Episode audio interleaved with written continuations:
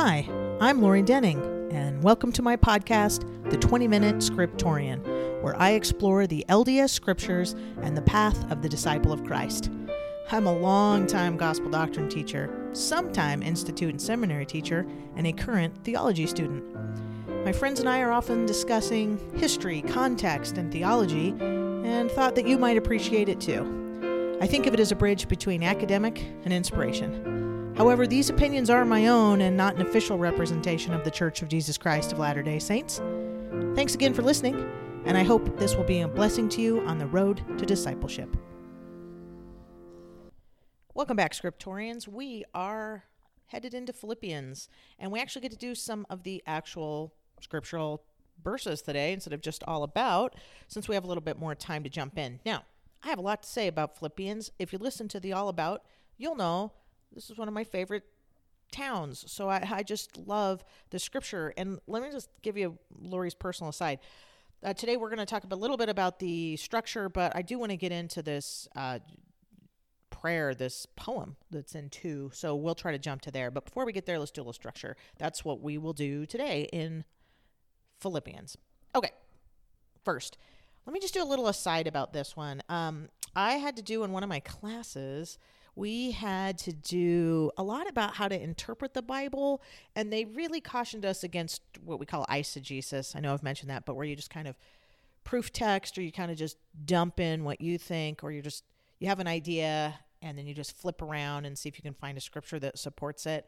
Obviously, that's probably not what these scriptural writers or the prophets were intending because you're just picking and choosing, you're cherry picking, right? So um, they really were teaching us to, to dive in and, and use regular techniques like read the whole thing and outline it and look for repetitive words and then also know some of the styles like in the old testament they might use a lot of poetry.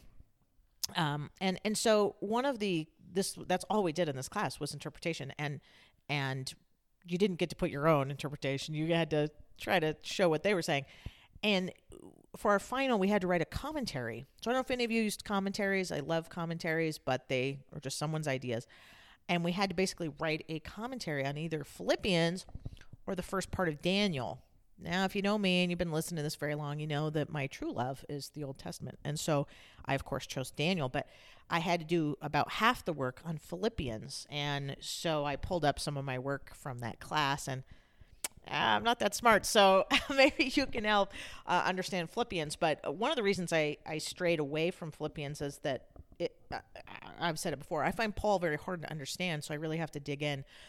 And uh, so well, let's dig in. Let's see if we can figure out what Paul was trying to say. But I do love Philippians. I love the tone. It's um, got some amazing doctrine about Christ in here that I think is very applicable, as well as the situation with the church being so young and culturally diverse is very similar to us today. So I think we, we have a lot we can learn. It's only four chapters, so it is worth your a read. It will take you 20 minutes or less. I don't know, eight minutes. It's not going to take you very long to read Philippians. So read it, dive in. But one of the challenges I'm going to give you is see what you can do with watching for repeated words. He or repeated themes. It might not be the exact word, but you'll see the idea repeated over and over. He has three or four themes that he repeats over and over, and uh, it carries through. And it really you can start to see it develop. So look for repeated words and repeated themes as you read it, and we'll go through some of them together. All right, let's dig in. So let's go to first uh, or Philippians 1. Okay, first, let's talk about the structure. There are a number of themes, and it's almost broken up by chapter, but not quite, that Paul is going to discuss. And it just is helpful to think of these. They're arbitrary. I've said this before. If you don't like my structure. Come up with your own.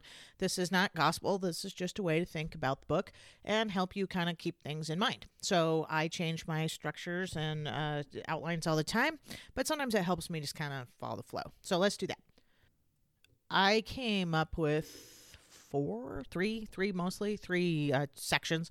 The first is that Paul explains kind of what's going on with them at Rome. So I sorry, the first, you always get a greeting. We've talked about that where he says who it is, who's it going to, and uh, some kind of blessing or something like that, uh, which we called out in Galatians because it was so different. But he does his typical greeting in the beginning. But then in about verse 12.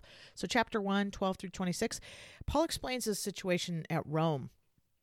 Now, he is in Rome, he is in jail, he's writing from there. So, sometimes these letters are called the prison epistles because he's writing them from prison. Um, although he never calls them that. That's just a thing that scholars do. So, next time you're in your come follow me class, you can just throw that around. Well, of course, this is the prison epistle.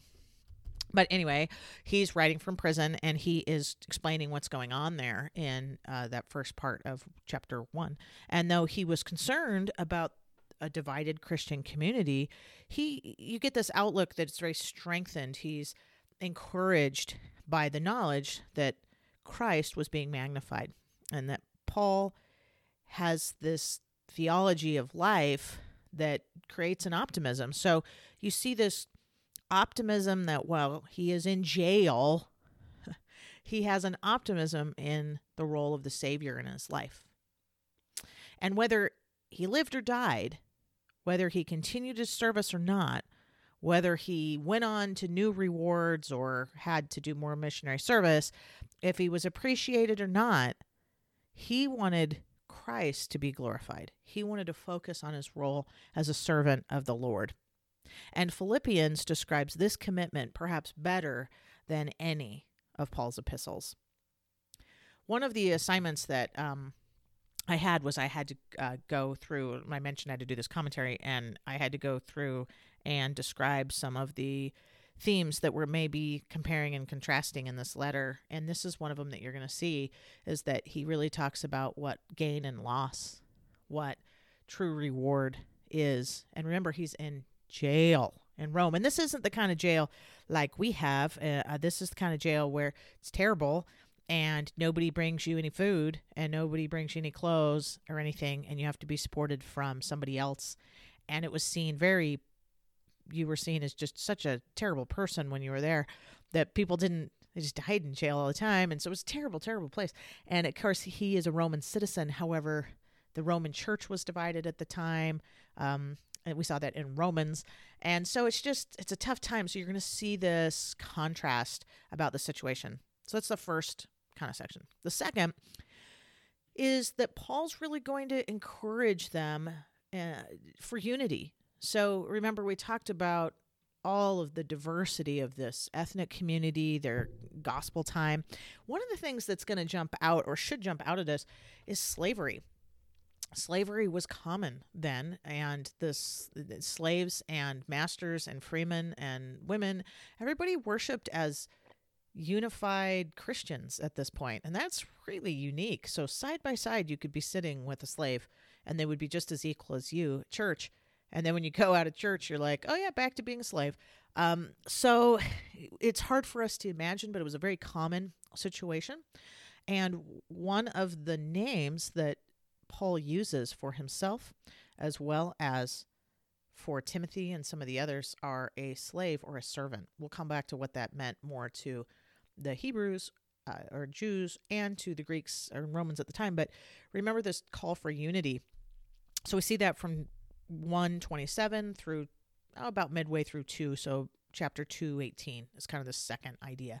So the church was divided he lived with daily reminders of this effects of it uh, and it threatened the philippian church a little bit and one of the places we see this is that there were a couple of prominent women that differed with each other.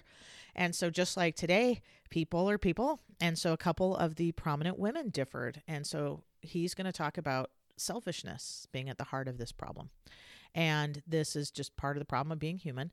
And he reminds everybody of, of christ as our exemplar of being humble. And that would uh, if we allow christ to guide our lives harmony would be restored and then this hymn to christ dominates the epistle. So i want to i want to do that next but that's in chapter end of one and midway through two is this unity and this hymn to christ. And it's probably a real hymn that we don't have anymore. Beautiful and i want to make sure we go there. It is fantastic. Third we head on from about chapter 3, most of chapter 3, let's just say verse 2 through 21. He warns of this Jewish legalism, these uh, Jewish leaders and teachers that are threatening to destroy the congregation, the vitality, and the life by kind of a preoccupation with the external matters. And so Paul's going to counter this with a really strong teaching of justification by faith. I don't want us to get too, I just, caution, caution, caution. Take this in context. Take this in context of what's going on there that people are saying, hey, if I check the boxes, I, I will have made it, right? I'll be saved or I'll be justified. I'll be made pure by just checking the box. We know this to be kind of letter of the law, right? I well, I went to church, but I was a jerk the rest of the time, or I um I followed some outward look, but I was inwardly not really a good member of church. So so he's going to talk about that and he's going to counter this. Um, applicable to us today, not with their specifics, but generally. So he's going to express this through a personal experience, and he is going to say he lived their message. Remember, he was a Pharisee and he found it lacking. So that's kind of the third section. Lastly, he's just going to thank him again for their financial support. He's going to uh, we introduce Epaphroditus and and some of those guys. So pretty cool, pretty cool. So that's kind of your overview lesson of what's going to go on in Philippians. So remember, first situation at Rome, second church exhorting the church to unity in chapter two, and then three beware of this legalism, beware of the letter of the law, and remember where faith is. Okay, so that's kind of the gist. So as you go through that, look at it. Now, I'm going to give you an assignment before I jump to the most awesome hymn ever and we run out of time. But I want you to look for, as you read through in your study, and you don't have to do it, but if you're going to be a scriptorian, you might as well jump in. But I want you to look uh, for a number of com- contrasts that he will use. So he may be using um, things like loss and gain assets and liabilities. It depends on what translation you're going to look at. Uh, King James uses losses and gains.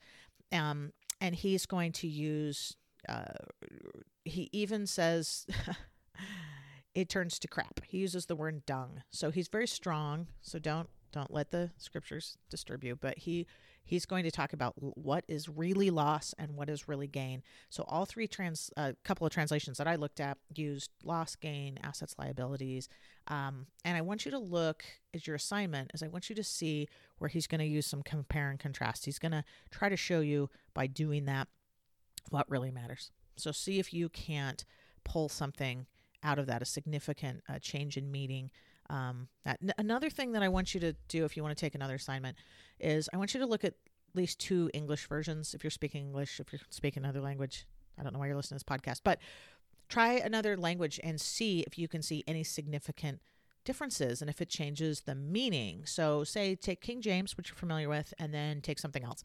Um, if you want to go kind of middle of the road, you can do the New Revised Standard NRSV.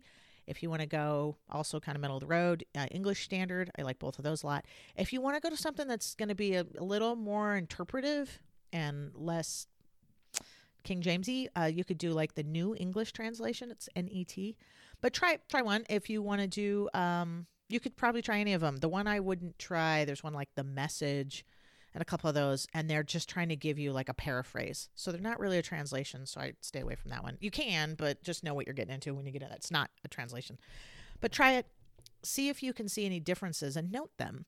Uh, see if you learn anything different by trying a translation. Now, don't be afraid of it. It's you're gonna see it's not very different, and sometimes it really is like, oh, I didn't. That's not what I thought that word meant. So, so try a couple of translations. So do your compare and contrast, and see if you can find uh, at least two other translations and just compare them and see and see what you find in this since it's very brief. So just go verse by verse, just line them up. I like BibleGateway.com. You can use Bible Hub. Um, you can, they're all online, free. Just type it in and, and try them right on your screen. Takes five seconds. Okay, so there's your assignments. Let's go to Philippians 2. I want to do this hymn. So flip over to there now. So this is found in Philippians 2, 5 through 11. It's very brief and and so I'm going to read it and I want to read it in two different forms just like I just challenged you. So I'm going to read it first in the King James and then I'm going to read it in the NRSV. Uh, just so that you have an idea. So I want you to listen for something. Remember, he's going to be talking about this disunity or the problems where we put ourselves different than someone else. And this is his response. Is this hymn. So uh, Philippians 2, and it really is, I said 5, but it's 6 through 11. And he's talking of Christ. And he says, so he's saying, let's, he, so he starts out saying, with before the hymn, the first, uh, he's introducing it by saying, let this mind be in you, which was also in Christ Jesus. And here's the hymn Who, being in the form of God, thought it not robbery to be equal with God, but made himself of no reputation. He took upon him the form of a servant, and was made in the likeness of men. And being found in fashion as a man, he humbled himself, and became obedient unto death, even the death of the cross. Wherefore God also hath highly exalted him, and given him a name which is above every name. And at the name of Jesus every knee should bow, of things in heaven, and things in earth, and things under the earth, and that every tongue should confess that Jesus Christ is Lord, to the glory of God the Father. Okay, did you catch it? Uh, two sides to the story, right? First, Christ humbled himself and then was exalted. There's your compare and contrast. Let's read it in the NRSV and see if you see uh, any, just catch it, anything else. Uh, the NRSV starts in verse 6. Who, though he was in the form of God, did not regard, regard equality with God as something to be exploited, but emptied himself, taking the form of a slave, being born in human likeness, and being found in human form, he humbled himself, and became obedient to the point of death, even death on a cross. Therefore, God also highly exalted him and gave him the name that is above every name, so that the name of Jesus, at the name of Jesus, every knee should bend, in heaven and on earth and under the earth, and every tongue should confess that Jesus Christ is Lord to the glory of God the Father. Any differences? Did you see anything different? In the poem form, um, it's a little easier for me to see the two sides that it's this compare and contrast between being humble, being in the form of a slave, being in human likeness. Remember, this is the creator coming down and he's humbling himself. And not only that, be, he humbles himself so much to be killed and not just killed, but killed on a cross, the Roman implement of death that was saved for only the worst. So, so God himself the creator puts himself in this position of ultimate humility. And yet, what is the result? The second verse that God exalts him. The Father exalts him and gives him the name that is above every name. His name, his reputation, his power is above everything else. That at the name of Jesus, and we know these lines, every knee should bend and every tongue confess. Wow. And he's saying, if that was the key for Christ, how much more is that the key for us and our communities that we should be more humble? We should take on us the name of Christ and be humble, and then we will be exalted. Ah, such a beautiful, such a beautiful hymn. Um, take a minute with it. I, man, this is this is just the gospel in a nutshell. Uh, we learn so much about Christ and his role and the role of the Father, as well as how this appeals to us it you couldn't get more in in just two tiny paragraphs. Um, but this is the emphasis. So it's this emphasis, this model, right? Humility, and that the actions of Christ, he leaves his glorious pre-existent to come into humanity and die, and that as Philippians or as us as disciples, uh, if we did this, the problems of disunity would be solved. If we did, this is what he's saying. If you have disunity and contention in your congregation or your family or somewhere, he is saying, if we did this, the problems would be solved. Um, what do we know about this hymn? We don't actually know if this was actually a hymn of the early church or not. Some believe that it was. So if you had the hymn book from way back when, you would have flipped it open and everyone would have known it, known it. But not, we don't know that for sure. Um, and but I do love that it shows the role of Christ as as as a sacrifice, as as an atonement. And here it is, right here in Philippians. So a, a beautiful, a beautiful version of what Christ did for us, but also to teach us.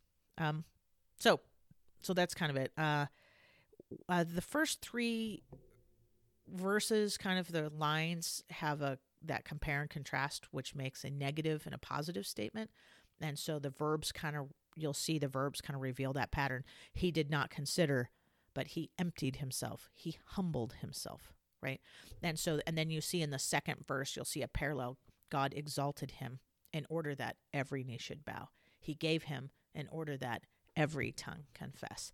So, so it has this uh, the structure at the beginning kind of shows us this negative and positive, and the structure on the second is kind of in an order that he did this so that ah, if you guys are literary people, jump in here because this is cool stuff. But I'm gonna I'm gonna let you dig into that um, a little bit more. But if uh, if you wanted to know more about the role of Christ and how we can apply it, it's right here in Philippians. So let's do that.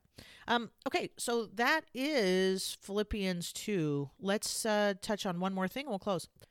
We don't have a lot of time. We're actually out of time, but I wanted to touch on one last thing, and that's kind of this you're going to see this working out our salvation in 213 as well as our responsibilities as obedient Christians. And Paul makes this very practical. While we're not we're not held to this letter of the law, we are supposed to change. And he's going to talk about the precise words fear and trembling, right? We're supposed to work this out in fear and trembling, meaning it's a relationship with God, and we should conduct our lives with seriousness and reverence, um, how He worked with us.